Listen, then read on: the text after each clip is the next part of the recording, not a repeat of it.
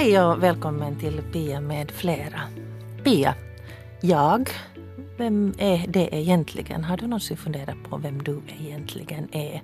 Förr eller senare så börjar man ju åtminstone i relation till andra fundera på hur uppfattar andra mig och är det nu den som jag uppfattar mig vara också?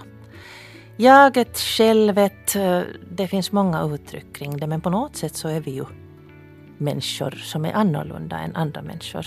Vi har en identitet. Jag vet inte om du känner igen den här situationen. Eh, man sitter och pratar med några yngre kollegor på jobbet och man blir väldigt inspirerad och delar ett gemensamt projekt och man ser deras ivriga ansikten och sen plötsligt så måste man gå på toa. Och sen funderar man på att vad gör moster där i spegeln? Eller farbror eller mamma eller pappa eller vem annan man råkar, råkar likna. Um, det är inte så att det är något fel med att bli äldre men på något sätt känns det ibland i mig att alla åldrar lever kvar. Och eh, sen blir det en liten diskrepans kanske ibland mellan hur andra ser mig och hur jag uppfattar mig själv. Men mer om det här om en liten stund i PM med flera alltså. Vem är jag och kan det finnas ett jag utan ett du?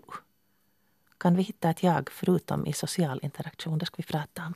Du når mig på pia.abrahamsson.yle.fi och eh, du kan också gå in på svenska.yle.fi, söka reda på Radio Vega och där klicka på program och hitta Pia med flera så ser du mina funderingar kring det här med jag och moster.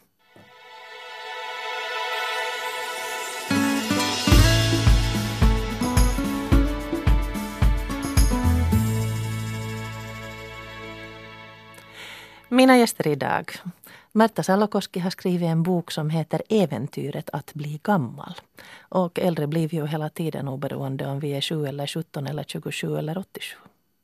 Och den andra gästen är Georg Joje Liljestrand som omdefinierar sitt liv och sitt jag här för en tid sedan och gjorde en slags helomvändning eller åtminstone någon slags omvändning i livet och anpassade sitt jag till en ny situation. Märta, i din bok om äventyret att bli gammal så berättar du om en vän som efter pensioneringen blev ganska förskräckt över den roll som hon förväntades axla. Det passar inte ihop med hennes jagbild. Vill du berätta lite om det? Ja, jag tyckte det här var ett så bra exempel på att, att eh, man har föreställningar i sitt huvud om hur hur en pensionär ska vara. Och den här vännen så hon hade varit, haft ett mycket aktivt liv och var lärare och var van att vara tillsammans med, med stökiga och livs, livliga ungdomar och så plötsligt var hon pensionerad. Och så, eh, så tyckte hon ju att att den här rollen som pensionär, så som mm, hon trodde att omgivningen väntade sig av henne, var lite trång. För hon ville liksom inte bli någonting som hon egentligen inte var. Så hon ville fortsätta att vara aktiv och, och, och, vilket man ju ofta är och vill vara när man blir pensionerad. Inte det är ju så att ens krafter och ens förmåga liksom eh, plötsligt rinner ut i sanden när man eh, har, har fått sin, sin sista eh, lön och, och, stänger dörren till jobbet och är pensionär. Så det var den här frågan om att man behöver inte...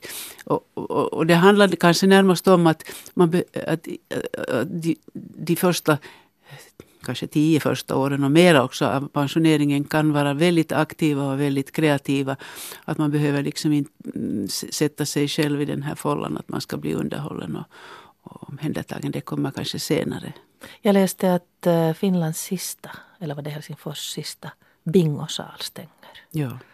För det var ju någonting som man kombinerade med pensionärer tidigare. Till exempel man spela bingo ja. och bli superlycklig när man vinner ett kaffepaket. Men det kom ju fram i den artikeln som stod i huset att, att det var ju inte själva bingon som var viktigt för de här människorna utan det var samvaron. Det var vännerna som de hade fått. Det var det som de kom att sakna tror jag. Att det var ett sammanhang mm. som hade blivit betydelsefullt om man höll på där i tio år. Mm. Så, no, säkert. Ja. Men det här med roller, alltså pensionärsrollen inte nödvändigtvis, alltså det som man kopplar med pensionärsrollen. Ja. Man kanske tänker att man behöver klä sig på ett visst sätt, gå över till de där storblommiga klänningarna och korviga strumpbyxorna. Just. Men du talar också om när du blev mamma. Jo, alltså det var ju, jag funderade på det, varför skrev jag som jag skrev. Alltså jag, jag jämförde den här, min väns eh, övergång till pensionsåldern till, till min övergång till att bli mamma. Och, och jag, du hade haft en lång hippieungdom? Jo, jag hade haft en lång ungdom och jag var närmare mig 30 och, och, och, och så, så skulle jag gå in liksom jag tyckte det var hemskt kiva att jag, var, att jag skulle bli mamma men jag var, visste inte riktigt hur man är mamma eftersom jag inte hade varit någonsin. Och så tro, trodde jag då att man skulle bli sådär Muminmamma-aktig och, och ha en stadig väska och trampas liksom bredbent på trottoaren. Och så, eh, då bodde jag i Munkshöjden där mm, och rörde inte mig så mycket. Och sen när jag kom in till stan, till cent, de centrala delarna av stan så märkte jag då att att okej, okay, hej, okej, okay, här finns liksom gravida kvinnor som är hur fräsiga och moderiktigt klädda och som helst. Så jag hade liksom den här, den här bilden i, mellan öronen. Och, men efteråt när jag tänker så var det ju kanske det nog att jag på det här sättet förberedde mig, mig på en ny roll. Och det är någonting som jag tycker kanske vi har för lite av i, i vår kultur. Det där att man har liksom klara riter för övergången från ett, ett livskede till ett annat. Och, och, jag gjorde då min, min egen lilla eh, liksom, skrivning av det här. Att, men sen, sen som tur var så behövde jag inte vara så hemskt tantig när jag insåg att det, det, är inte nödvändigt. Men att det var ett sätt att förbereda sig för någonting alldeles nytt som jag inte kände till och som jag var lite skrämd för. för hur skulle jag klara det? Så här. Så att det var... Vi går ju in i olika livsskeden, i olika roller. Och, och vi förväntas kanske bete oss på ett visst sätt. Är de en trygghet de här rollerna tror du? Att man tittar runt sig, att hur brukar folk vara när de är i den här rollen? Eller vad säger Joje? Du, du, du tittar Märta, mot Joje. Ja, det är väl ett, att det är ju att få trygghet och få en, en ett, ett sammanhang, vara med i ett sammanhang och känna det här. Och, och, och, och då kan det ju vara alltså att man söker tryggheten utifrån, från de yt, yttre relationerna. Och, och kanske blir, i, i något sammanhang kan man bli för, för mycket fast i det. Och det andra är det att man söker den här ron och, och, och tryggheten inom sig själv. Att, att man har ett, en, en klar mening med det vad man, man är. Man har en uppgift, man vet vad man, vad man vill i livet. Kan man tala om identitet? Ja, säkert. Jo, det är väl en, en form nog av identitet. att man är och, och, och den här självkänslan. Jag skulle säga det här med självkänsla och självförtroende, det är någonting som när man odlar och, och, och får en, en stark självkänsla så kan man ju vara i den rollen på ett lugnt och harmoniskt sätt. Och det, det. Vad tror du Märta om de här liksom livsfaserna och rollerna? Inverkar de också in liksom på vem, hur vi uppfattar vem vi är? Hur vi uppfattar vem jag är? Absolut. Jag har ju den föreställningen att vi att det finns liksom hemskt många jag. Det finns liksom hemskt många potentiella jag också. Och mm, jag funderar lite här innan jag kom till studion att man blir ju eh, att, att, det här med vem man är, så det har också med, att göra med vilka utmaningar man tacklar. Och om man klarar en utmaning så liksom vidgar man sitt jag. Om, till exempel om jag har en uppfattningen att jag är jätteklumpig och jag är mycket dålig på gymnastik och sånt här. Så då, men sen plötsligt gör någonting sånt här idrottsligt som som, är, eh, som jag klarar av och förvånar mig över att jag gör det. Så då, då kan jag liksom lämna den här negativa bilden och konstatera att okej, okay, var jag ju nu så helt, helt omöjlig på det här området. Att jag tror att det där med identitet har också att göra med hur man tacklar olika utmaningar och vilka, vilka utmaningar liksom livet bereder en och tvingar en att tänka efter. Till exempel nu när jag har gett ut en bok så marknadsför jag den själv. Och, och det har varit hemskt roligt. Jag har hållit på med det ända sedan jul och funderat ut vem som skulle vilja ha den. Och så inser jag att jag har liksom aldrig varit en, en person som har vetat någonting om marknadsföring eller, eller business överhuvudtaget. Jag har tryggt suttit på universitet och lyft lön. Och, och, och, och nu liksom så uppfattar jag hur det är att jobba på en, en annan, en, annan sorts liv. Och jag känner ju stor vad ska vi säga, beundran och ödmjukhet inför de som har sysslat med sånt. Och det är kanske inte sådana känslor jag har haft förut, för jag har inte behövt befatta mig. Att, då har jag lärt mig någonting och då har liksom kanske min identitet lite vidgats genom den här verksamheten. Har du tittat modell av, av andra som jobbar med det? No, jag har ju läst en underbar bok av Karina Wolfbrandt som heter Hur man ger ut på eget förlag eller eh, något sånt här. Och den, det var ju liksom en, en manual. Att, att där, och den är väldigt välskriven så att man, och mycket realistisk. Så att där står bland annat att kom, kom nu ihåg att om du liksom ska eh, marknadsföra din bok så kommer du inte att skriva under den tiden. Och har du riktigt tänkt på det, det här? Och, och vill, vill du verkligen, har du någonting att säga om du ska ge ut en bok och vill du verkligen säga det? och sånt här. Så det, det har nog varit, liksom, det har varit, utan den boken skulle jag kanske ha varit på gungfly på ett helt annat sätt. Nu vet jag att jaha, så här kan man, den här liksom, mm, solfjädern av olika alternativ kan man ha och så plockar man in. Så, så att nog har man ju jag har haft väldigt stor nytta av att Jag tänker att många gånger till exempel i olika skeden så det finns de här, eh, på finska heter det vertaisryhmät, alltså man söker sig till människor som upplever liknande mm. saker som, som man själv och söker modell. Då jag började jobbade på radion så ville jag jättegärna hänga med någon som gjorde en intervju. Inte så att jag ville göra som den gör men så att jag såg, jag tror att man söker, vad säger jag nu, söker man modeller? Ja, alltså det att prägla, alltså man blir präglad och, och, och söker modeller, det är ju lite två olika sidor av samma, samma process.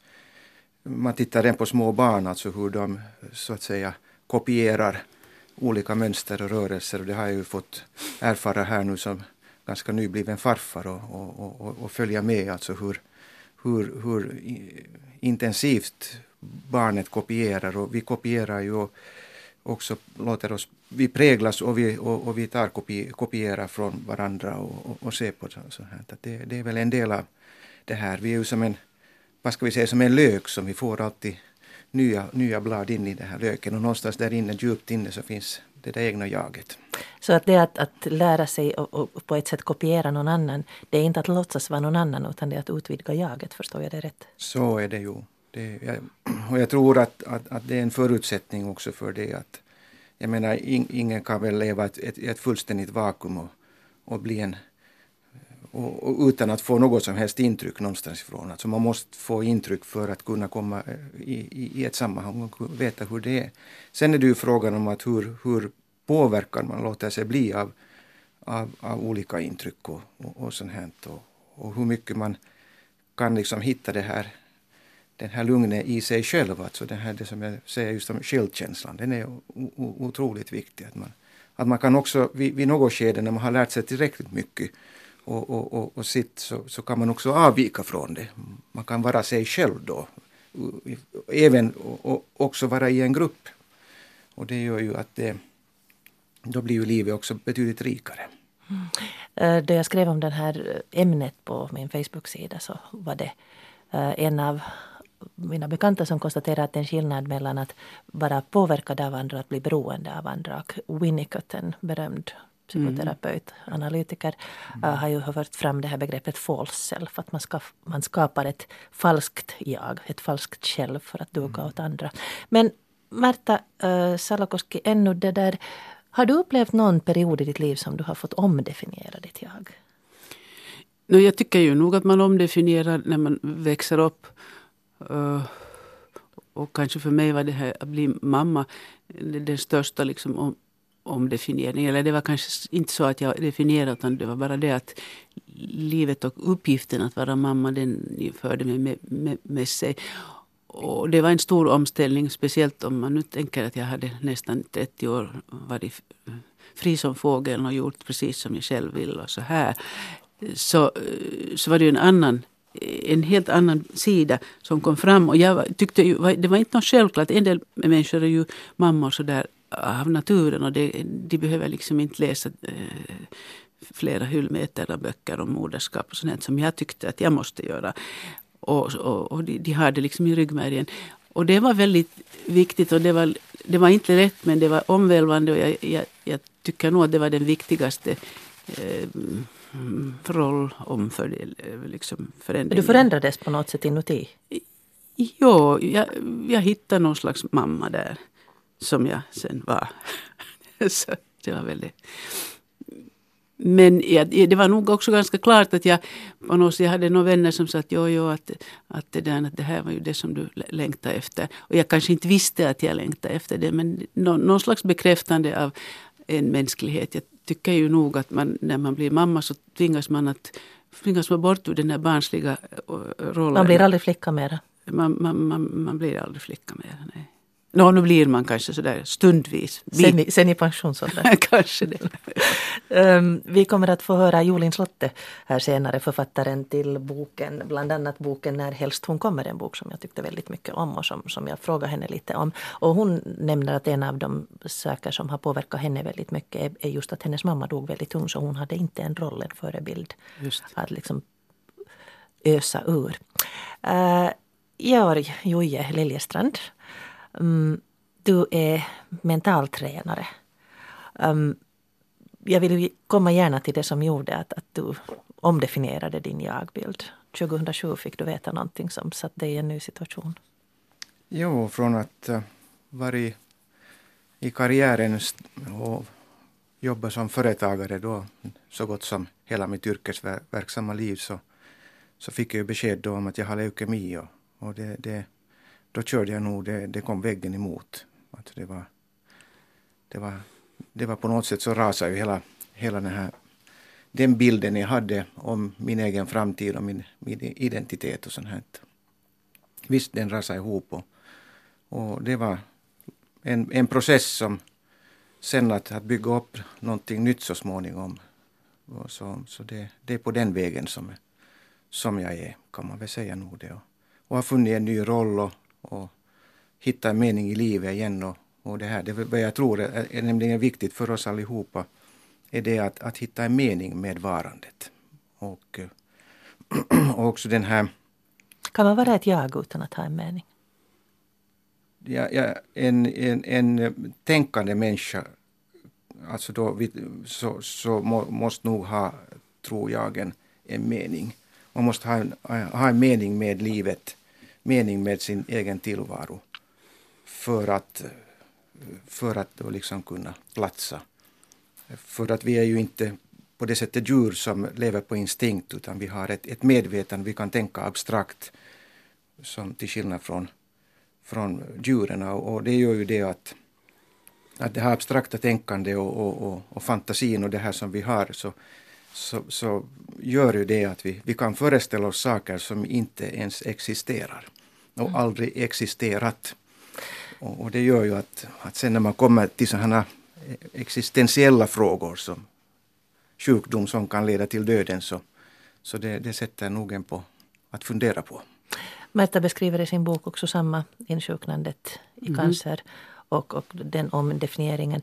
Jag vet, det är ju många som har cancer idag och många mm. som har olika sjukdomar och många pratar om det här. Att man dels liksom socialt börjar uppfattas som den som har cancer. Att det blir liksom epitetet som man, man slutar upp att vara Bosse som tycker om att sjunga snapsvisor och man blir Bosse med cancer. Och sen också själv att, att liksom bli den som är föremål, objekt för undersökningar och behandlingar. Hur upplever ni det här? Alltså det här med att, att hitta, hitta en, ett nytt jag. Jag som är sjuk men jag som ändå jag. För mig så var det ju på det sättet jag tyckte ju att jag skulle kunna, eh, att, att min, min roll var ju som jag föreställde mig att jag, att jag skulle försöka förmedla den känslan att, att det här är nu någonting som jag går igenom. Eh, jag hade alltså bröstcancer och fick behandlingar och höll på med det här i ett helt år och var ganska ur spel det året. Eh, men att det här ska vi klara och, och jag jag var så pass gammal när jag fick det att jag var liksom, tyckte att jag hade eh, haft ett fint liv dittills och tänkte att jag, nu, har, nu är det här framför mig, nu, nu, nu är det bara att liksom ta tag i och oberoende hur det slutar så, så är det liksom en utmaning som, som jag ska klara. Och, och, och kanske försöka liksom få andra människor att bli mindre skärrade av att jag eh, signalerar att jag nu, nu tog det ganska lugnt och försökte ta in det i sänder. Men jag märkte ju att det fungerar inte på det sättet. Andra människor Andra människors rädsla för döden aktualiseras om man har en sjukdom som kan utmynna i döden. Och den, den biten kunde jag ju inte nå. Var och en måste gå Påverkade din, din bild av dig själv? Uh, att... Andra liksom blev skärrade? Nej, egentligen inte. Jag tyckte bara det var, eh, det var eh, tråkigt för dem att jag inte kunde liksom förmedla den känslan jag hade att det här ska vi nog klara av. Och så insåg jag ju att, ja, att, att kanske på det sättet att man kan ju önska att man kan påverka andra människor men vi vid en viss gräns så kan man inte. De, de måste gå igenom sin egen, egen process. Och i och för sig kanske det var bra. Jag vet inte. Jag visste ju egentligen inte alls hur mina barn tog det för att de var väl, de, de sa ingenting. Men sen efteråt så fattade jag att de hade varit skärrade. Och jag tror att det är kanske är nyttigt ändå att, att man, i ett sånt här fall, att människor konfronteras med tanken på sin egen dödlighet och, och, att allting inte är som förut. För, och det här att mamma är liksom en sån här mastodont, en stod som liksom står och, och inte, inte, kan blåsa som kul och så kanske hon inte finns där en dag. Det är ju hälsosamt att tänka de tankarna för att en dag så är det ju verklighet. Det talas ju om att, att det förändrar också ganska mycket ens jagbild när föräldrarna dör. Mm. För att då finns inte mera den eller relationen mellan mig och döden utan jag är inte mera någons dotter. Mm. Um, jo, skulle du ha fortsatt att vara samma människa som du var tidigare om du inte skulle ha blivit sjuk? Nej, definitivt inte. Eh, nej, nu, nu säger jag det att, eh, att eh, det, det skedde nog så pass mycket förändringar i min så att säga, världsbild och, och hur, vad som bli, är viktigt i livet. Det här med, med att, och det, det, det, det gjorde nog det att jag... Och sen kan man ju ställa sig frågan sen att, att det är ju det här att om, om jag inte hade då man kan ju, det är ju här spekulationer, men att hade jag inte fått det här beskedet så hade jag antagligen fortsatt med lite övervikt och stress på det ena och det andra. Så Den här bilden av dig själv som jag är företags... Ja. Jag, jag, är en företagare, ja. jag är en menevä menevä mies som man säger på finska. Det ska vara ju fart på, man är, man är med överallt och, och, och almanackan ska, ska vara full ja. så att bokad hela tiden. Och det, här, och det, det betyder ju det att, att Ja, det är blott Herren som vet hur, hur det hade, det kan vara att det hade slutat tidigare. Mm. Med, med det här. Att Men hurdan är, är, är, är Jojes, som jag nu? Ja, jag skulle säga att idag har jag funnit eh, en, en, en harmoni med, med det här. Att jag, Men hur uppfattar jag, du dig själv? Alltså om du tänker epiteten tidigare, företagare och, och det ska vara fart och jag trivs där det är mycket. Så hur, hur, hur skulle du beskriva dig själv idag? No, jag har den, det som är ju det att jag, jag är ju dubbelfarfar nu så här så att jag menar det upplever jag som en otrolig rikedom att få vara med och följa med det här. Och, och, och visst, alltså det är ju det här att vara den här medmänniskan i, i, i olika sammanhang.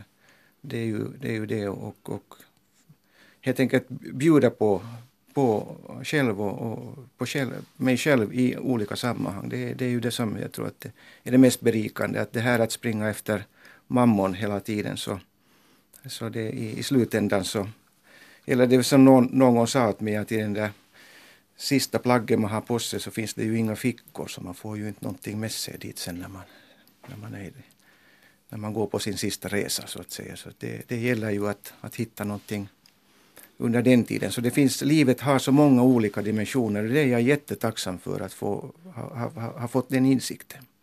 Vi var lite inne på det här att, att liksom definiera sig själv inifrån och via, via, vi ska komma mera in på det senare. Det här att definiera sig själv utan att försöka liksom inte i relation till andra. Men i relation till andra, alltså ofta är vi ju medvetna om så att säga det betraktande ögat. Redan det lilla barnet, som Winnicott säger, speglar sig i mammas ögon som speglar barnet som speglar mamma i en relation som, som mm. är hel. Men, men hur uppfattar ni det här betraktande ögat? Det, hur, hur tolkar man det som man uppfattar, hur man uppfattar att andra ser en? Jag tror man tolkar det med, liksom med ryggmärgen. Man, man, man suger ju i sig andra människors förväntningar och andra människors föreställningar om en. Och det är, det är, jag tycker att det är ganska, man ser ganska tydligt när man äh, har levt många decennier hur människor fastnar i, i onödigt eller, eller kanske ödesmättat på det sättet i sådana för, för begränsande föreställningar som föräldrar eller omgivning har haft om dem. Att det, där så krävs det liksom att man ska eh, slå sig ut ur den här föreställningen.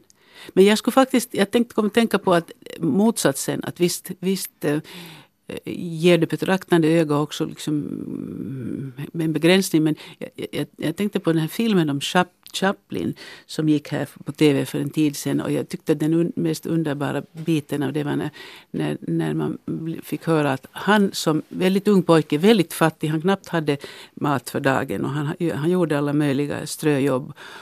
Och så gick han bland människorna och så tänkte han, jag är världens bästa skådespelare. Och han var ju inte gammal då. Och det fanns ingenting i omgivningen, åtminstone så som den här filmen lät en förstå, som skulle ha liksom gett honom utifrån den här föreställningen. Men den hade han inuti sig själv. Och när vi tänker på vad han sen blev så då tycker jag man ser att det här var nog det som gjorde honom till den Chaplin han blev. Han trodde på sig själv. Mot alla odds. Jo, det är alltså det, jag tror att det här är jättefint beskrivet för det, det är ju det här det sist, sist och slutligen handlar om. är ju den här tilliten, alltså det här att, att man, man har den här självkänslan, självförtroende. Att, att visst, jag kan. Och, och, och, när man övar tillräckligt så kommer man att kunna. Det, det, det, det är ju så att, att om man är beroende mycket av yttre så att säga om, omständigheter och, och sånt här så gör det ju att, att man inte... Man kanske just fastnar som, som Märta säger, man fastnar någonstans. Men att det här att... Det, fin, det är en sån här grundregel som jag har lärt mig här på de senaste åren är det här det finns alltid alternativ. Det, det, det, det talas om att varje generation måste begå fadersmord. Det vill säga uh, göra upp med de förväntningar och de livsuppfattningar som man har så att säga blivit påtrugad Stämmer det tycker ni? No, fadersmord är ju mm, förstås så här freudianskt uttryck. Men jag tror nog att man måste göra, göra sig av med, med, ehm, med det som man eh, inte känns, som inte känns eh, konstruktivt i, i, i det exempel man har. Och mm, det kan ju vara om man är, om man är kvinna så är det ju modern som är ett exempel. Och jag tror att jag... Kanske... Jag, jag är inte som mamma. Jag är inte som mamma, ja. Mm. Och sen kan det ju hända att man äh, hit, äh, finner sig i mitten av livet och konstaterar att aha, nu gjorde jag exakt samma val som hon. Nu, har, nu är mitt liv exakt precis så strukturerat som hon hade det. Hur gick det så här hoppsan, jag skulle ju bli annorlunda. Men i alla fall det här att man liksom är, man ger sig rätten att försöka gå vidare. Och jag tror att det är egentligen vår, sådär, Joja talar om vår upp, mening. mening i livet. Så jag tror att en av de här meningarna i livet är att man har vissa förutsättningar. Man har vissa genetiska förutsättningar, vissa omgivningsförutsättningar. Och sen, eh, sen gör man någonting av det eller låter bli. Men det där att göra någonting av det och gå vidare, så det, det tror jag nog är en människas utmaning. Det är att sätta sig i en annan skor. Eh, jag läste här före julen då eh, Julin Slottes bok eh, När helst hon kommer. Och där beskriver Julin alltså en kärlekshistoria mellan Alice och Ulrika. Och Ulrika är då 52 och Alice är betydligt yngre, 20 någonting. Och um, jag blev frapperad av att, att Jolin som då är knappt 40 skildrade en kvinna som har kommit in i klimakteriet av någon underlig anledning så blev jag tagen av det förstås. och för er som inte känner mig så befinner jag mig där. Och Ehm, jag funderade på det här hur man kan gå in i en annans varelse och liksom leva sig in i hurdan den är. Bli ett annat jag så att säga via böckerna. Och jag ringde upp Jolin och frågade hur hon bar sig åt. Hon skrev den här boken. Nu är det här en telefonintervju till Norge så att eh, linjen är inte den bästa. Jag hoppas ni har tålamod med att jo det kanske inte är så bra för hon säger ganska fiffiga saker. När jag skrev den här romanen så var det ganska klart för mig att jag ville skildra en, en äldre kvinna och en, en yngre kvinna. Eller det blev ganska snabbt klart för mig att, att det var den eh, berättelsen som, som jag ville berätta. Och samtidigt så ville jag att ålder inte spelar någon roll. Alltså Ulrikas jaguppfattning bestämde sig egentligen inte alls av, av hennes ålder och inte heller Alice som ju då är, är väldigt mycket yngre än hon utan det handlar ju snarare om hur omvärlden uppfattar henne. Att, att viss, visserligen så säger Ulrika i något skede när hon tittar sig i spegeln så tittar hon och, och frågar att, att när har jag hunnit bli så här gammal. Men jag tycker att det mer handlar om, om hur omvärlden ser på henne kanske. Att, att visserligen hon har som du säger ont i fötterna och hon, hon har kommit in i, i klimakteriet och upplever förändringar i sin kropp. Men, men, eh, men det är sånt som hon på något sätt också uppfattar som så naturligt. Det är en del av henne som hon lever med men samtidigt så tror jag att hennes eh, största funderingar handlar om det att hur omvärlden ser på henne som, som äldre. Hon är, hon är frånskild, hon lever ensam, hon trivs i sitt jobb. Och jag tror att hon trivs ganska bra med att vara ensam. Och, och, kanske det var det här också som gör att, att i och med att hon på något sätt har accepterat att hon är ensam, hon lever det liv hon lever, så kanske det är lättare för henne också att kasta sig in i en sån här situation som förändrar allt, alla uppfattningar hon har. Allt hon har tänkt om, om vem hon är och, och vart hon är på väg, att hon plötsligt inleder ett förhållande med en kvinna som är, är betydligt mycket yngre än hon. Tror du att kärleken kan förändra vår uppfattning om oss själva? Absolut. Det, det tror jag på något sätt är kanske kärlekens uppgift. Eller man kan, kärleken har nu ingen uppgift men när de plötsligt blir ett, ett par och upplever att de blir förälskade i varandra så, så handlar det på något sätt om att, att de befinner sig i en situation som de aldrig hade kunnat föreställa sig att de skulle vara i.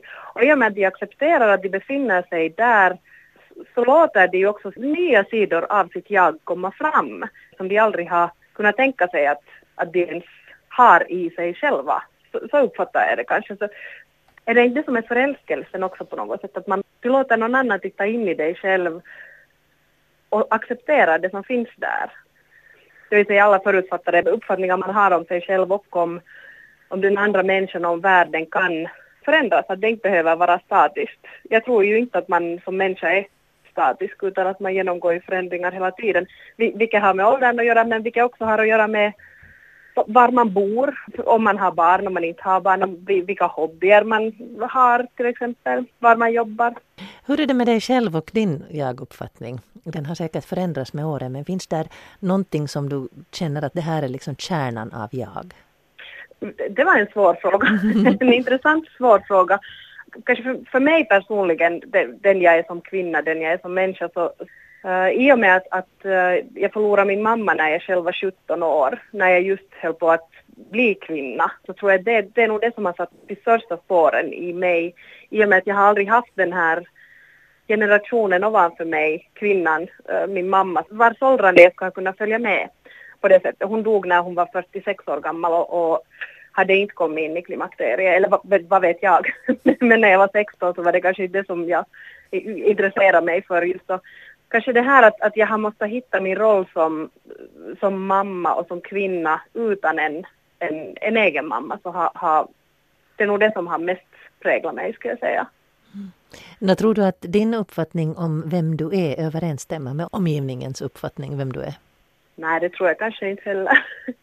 jag vet inte. Det beror ju på vilken omgivning jag befinner mig i. Tror att, att vårt jag förändras ju beroende på var vi är och tillsammans med vem vi är. Mm. Förändras det eller är det så att andra ser oss som det?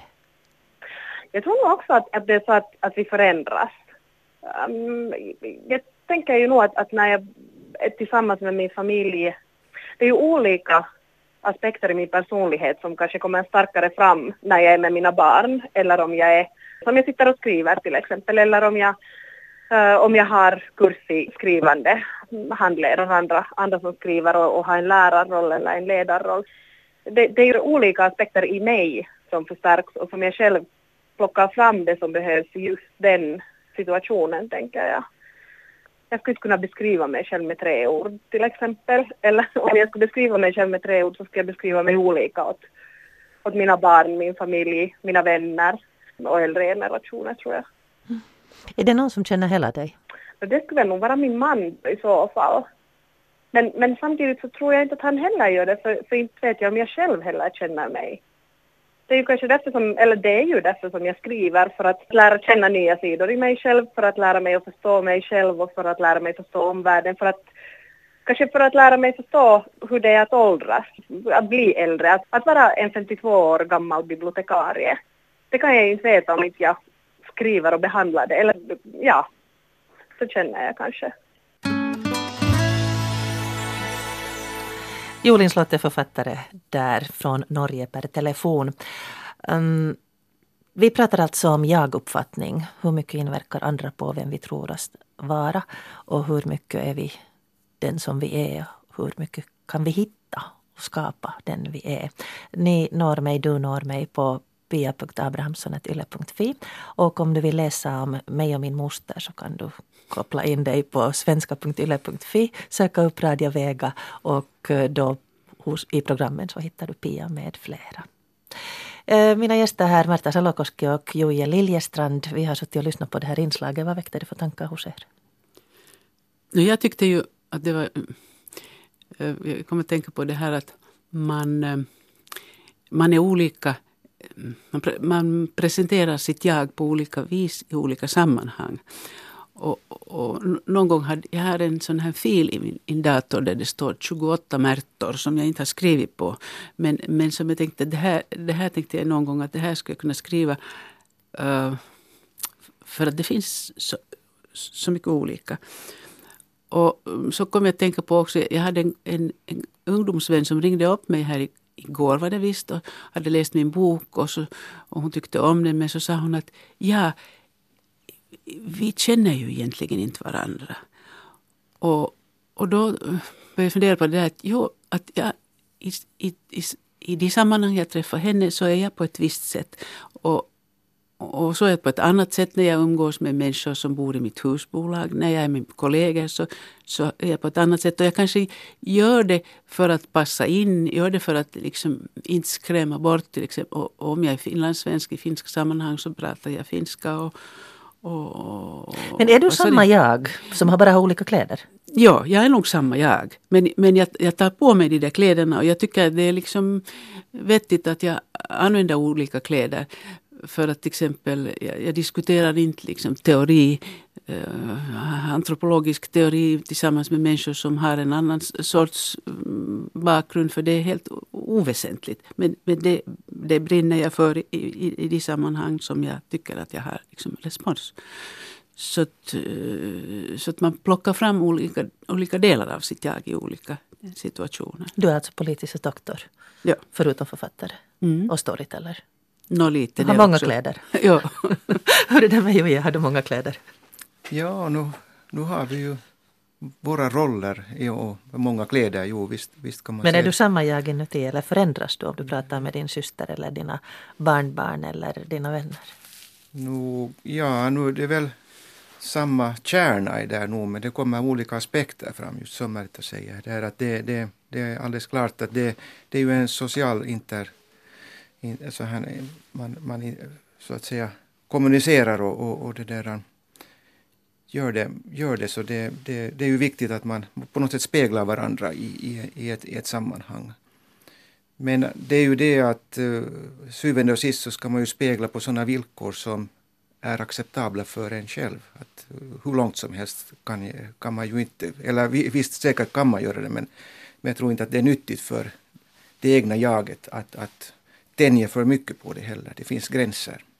Um, vi pratade här tidigare före inslaget om det här att man kan bli fast i omgivningens krav. Mm. Att man kan liksom forma sitt jag utgående från de, de förväntningar som man känner att ställs på en. Uh, på finska talar man om videnkymmenen villitys. Vi är alla här ni är över 60 och jag blir snart.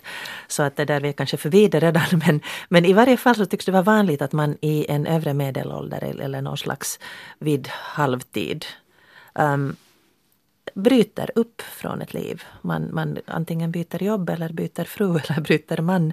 Um, den här förälskelsen som, som då eh, Jolin Slotte pratade om här. Tror ni att förälskelse kan vara ett sätt att liksom förändra, bli en annan? Jag tror förälskelse är ju en, ett, ett, ett förstadie egentligen, tror jag, så här som jag ser på det, som ett, ett, ett långt förhållande där förälskelsen så småningom försvinner och förändras till en, en djupare kärlek. Och det är ju en kärlek som, som, som, som har så många, många mera och djupare dimensioner. Men om vi pratar om bara den här förälskelsen, den här det, äh, smått psykotiska känslan som man kan få beträffande en annan. Um, någon, jag vet inte om det är Jung som pratar om att man projicerar ett o, olevt liv på en ny människa och tänker att med den människan blir jag hel. Jag tror för min del att man nu inte liksom, mm, det där med förälskelse så det kommer så där liksom som en blixt från klar himmel och man har nog kanske inte övervägt så mycket. Naturligtvis kan det finnas sådana undermedvetna strömmar som leder en till det. Men jag tror nog att förälskelse eh, det är ju, det är ju sån här tillstånd av hype där, man, där allting är möjligt. Och det är sånt som man har inte trott att man har kunnat klara av. Så det blir plötsligt möjligt. Att, att liksom, plötsligt är liksom himlen öppen för en. Och, och det tycker jag så här. Julin pratar om att, att man tillsammans med en ny människa hittar liksom nya tankar om både världen och sig själv. Visst kan det tänkas att det är så men men jag, jag, tror att i grunden ändå så är det ju frågan om, om det egna jaget. Alltså det att, att eh, jag, jag vet ju inte det här så här men jag, det som spontant kommer framför mig är en flykt. För jag menar det här livets djupa mening och, och eh, varandet så, så det, det, kan ju inte komma genom att man hoppar från ställe till ställe eller man, man, man, man kan inte shoppa det på på köpcentret eller, eller you name it någon annanstans utan det, det är någonting som man måste bli du med. Och, och det, det, tror jag att man, man måste kunna möta sig själv. Men då vi talar just, nu håller jag fast vid det här lite, för att det där, mm. då vi talar om det här tidigare, det här att man kan känna sig att man är inträngd, man är fångad i en roll. Mm. Och, och det där jag tänker på det då att, att så som just den här, nu har ni kanske inte läst boken men att där är då den här 52-åriga bibliotekarien du har läst Märta. Och, ehm, och hon är rätt nöjd med sitt liv. Men sen i och med den här förälskelsen så, så exploderar hennes liv. Hon, hon liksom blir en annan på ett sätt eller hittar andra dimensioner av sig själv.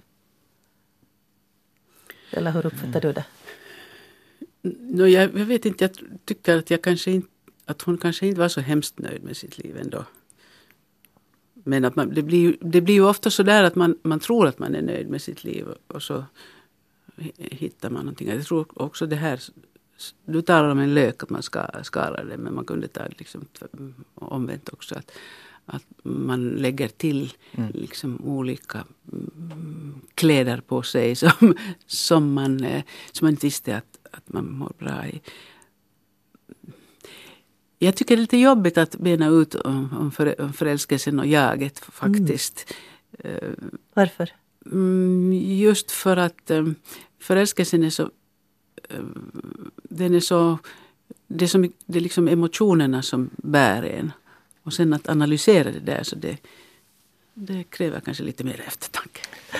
Julin pratade om att hon kan inte beskriva sig på tre, med tre ord. Skulle ni kunna beskriva er med tre ord? Du får börja. det är nog en utmaning. Så som jag ser mig idag så, så, så ser jag mig alltså min farfars roll. Alltså jag, jag, jag, jag stornjuter av det här att se... Jag se är farfar. Jag är farfar, ja. Jag är, två till. Sen har jag ett rikt förenings, socialt föreningsliv. Det har jag. Och sen är ju såklart uh, farfarsrollen har ju med, med familjen för mig är familjen och, och eh, det nära anhöriga, det, det, har, det är mycket viktigt. Det, You're det, a family man. Ja. Märta? Jag kan nog säga att jag är en lycklig pensionär. Än så länge, just nu. Och jag har ganska mycket tålamod. Och vad är det ska jag hitta på? Um, jag njuter av livet. En livsnjutare en lycklig och pensionär och en tålamodig människa. Mm, kanske det. Mm. Vad tror ni om möjligheten och sätten att via introspektion, alltså det att titta inåt, inte liksom fundera på hur man är i relation till andra. Eh, det finns mentala tekniker som meditation, yoga, mindfulness. Eh, I alla religioner så finns det också bön i avskildhet. Betonas att, att liksom dra sig tillbaka för kontemplation tror ni man kan hitta sig själv genom att, sådär som på 80-talet, man pratade lite nedsättande om att gräva sig i nappan? Jag tror att det är en, syvende och sist så är det väl en förutsättning att, jag menar om, om man vill få så att säga ordning på sitt liv och få, få den här balansen som jag gärna talar om, det här mellan den här självkänslan, så, så må, må, måste man kunna stanna upp och betrakta sig själv. Jag har gjort ett antal vandringar till klosterön Athos och, och vandrat mellan klostren där och det har varit... Vad händer då när du är liksom, är det med tankar eller är det med kroppens rörelse? Kroppens rörelse, alltså den här rent fysiska, den här, så den, när, när den kommer in i en viss rytm, det är lite som om man får uttrycka sig maraton eller någonting annat sånt här när man gör, så man, kan man väl säga att man på något sätt kommer i någon slags flow-tillstånd. Alltså där, där man inte så mycket funderar på sin kropp mera utan sen finns det rum för tanke. Och det är ju då som, som, som man har en möjlighet att, att börja möta sig själv. Är det då liksom att aha, egentligen tycker jag inte alls om spaghetti utan jag tycker mer om köttsoppa? det, det, kunde, det är väldigt banalt men alltså händer det, blir det aha-upplevelser att jag är egentligen inte sån utan jag är sån? Det är en process, jo. Det, det, det, det är ju sen att, att också att öva sig att, att låta saker hända, alltså att, att föra tanken och vara villig att göra det. Alltså det är som jag tidigare sa, just att vi har alltid alternativ. Och med den, den liksom föresatsen så, så när jag företar min vandring, pilgrimsvandring, så, så då har jag det här att, och då, då kan jag i lugn och ro fundera på, just med fantasi och och det här fundera på olika alternativ och möjligheter och sånt här. Och, är det mera fråga om liksom livsval än en fråga om, om, om liksom att filosofera hurdan jag är? Det, för mig har det varit alltså hurdan jag är i, med, i relation till mig själv och till min om, omgivning. Och sen det som har som är varit mycket viktigt och också varit bra för mig att fundera om meningen med mitt liv och meningen med existensen överhuvudtaget. Vad är det för vits med att vi överhuvudtaget existerar? Och det, det, har, det är den typens frågeställningar som jag har. Så är det så att, förstår jag det rätt, att du definierar dig liksom mot så att säga evigheten? Mot jo, för mig, för mig alltså i och med det att jag att döden blev en sån här, vad ska vi säga, den, den kom kom som ett... Jag, jag, jag kunde faktiskt konkret föreställa mig att jag kan dö. Så då blev det nog viktigt för mig att, att fundera på att vad finns det då för mening i det stora hela, existensen. Och då, då kom, för mig är ju tron som har varit en viktig, viktig vägledare i det här. Då. Jag tycker Märta att du är lite inne på samma tankegångar i din bok. Du pratar om dels det här att pensionstiden kan bli en tid av så att säga yoga. Att, att tänka mm. efter, att man har mm. tid att tänka efter. Och sen pratar du också om det här insikten om att allt det man lärt sig. Du pratar om språk. Att ska jag gå ännu en språkkurs för den är inte till nytta för någon annan. Och så, sen hur länge har jag kvar att, att njuta av att kunna ett nytt språk? Det är ju mm. jättestora frågor. Mm. Ja. Um, nu tappar jag den här frågan. Mm. Det att, att via, via någon slags ja, man, teknik ja, med, hitta ja, ett jag i sig själv. Ja. Jag tror att det är viktigt med någon, någon sorts meditativ praktik. Och det kan vara yoga, det kan vara bön och det kan vara mm, vandring. Eh, det kan vara kanske lite vad som helst. Jag tänker på det att i, i dagens värld så har vi inte i vardagen sådana meditativa eh, eh tillstånd. Vi har inte, jag menar om man det fanns så mycket av, av sånt här fysiskt monotont arbete som man gjorde förut. Man skalade potatis, man, man gjorde liksom saker med sin kropp Gick och med, med sina händer. Ja, och, och, och det, allt det där har liksom industrialiseringen på något sätt skalat bort så att man kan sitta framför sin dator men det är inte särskilt meditativt i och för sig. Så jag tror att, att, att att folk har kunnat vara i meditativa tillstånd medan, jag menar på landsbygden, medan de har gjort sina dagliga mm, göromål så har de haft möjlighet att liksom, mm, tanken har kunnat flyga. Det. Och, och jag tror inte att man medvetet liksom söker ett jag eller att man, men, men det liksom händer.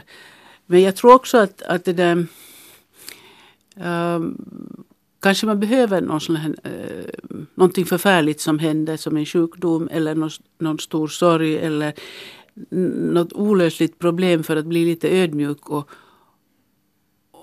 och där tror jag att kanske, jag talar ju ur en pensionärsperspektiv, så det, det där med att eh, det är lättare som, mm, när man är i den här åldern att inse att man inte kan styra världen. Och då om man, om man liksom kopplar bort de här eh, ambitionerna på att jag ska ha det på mitt sätt.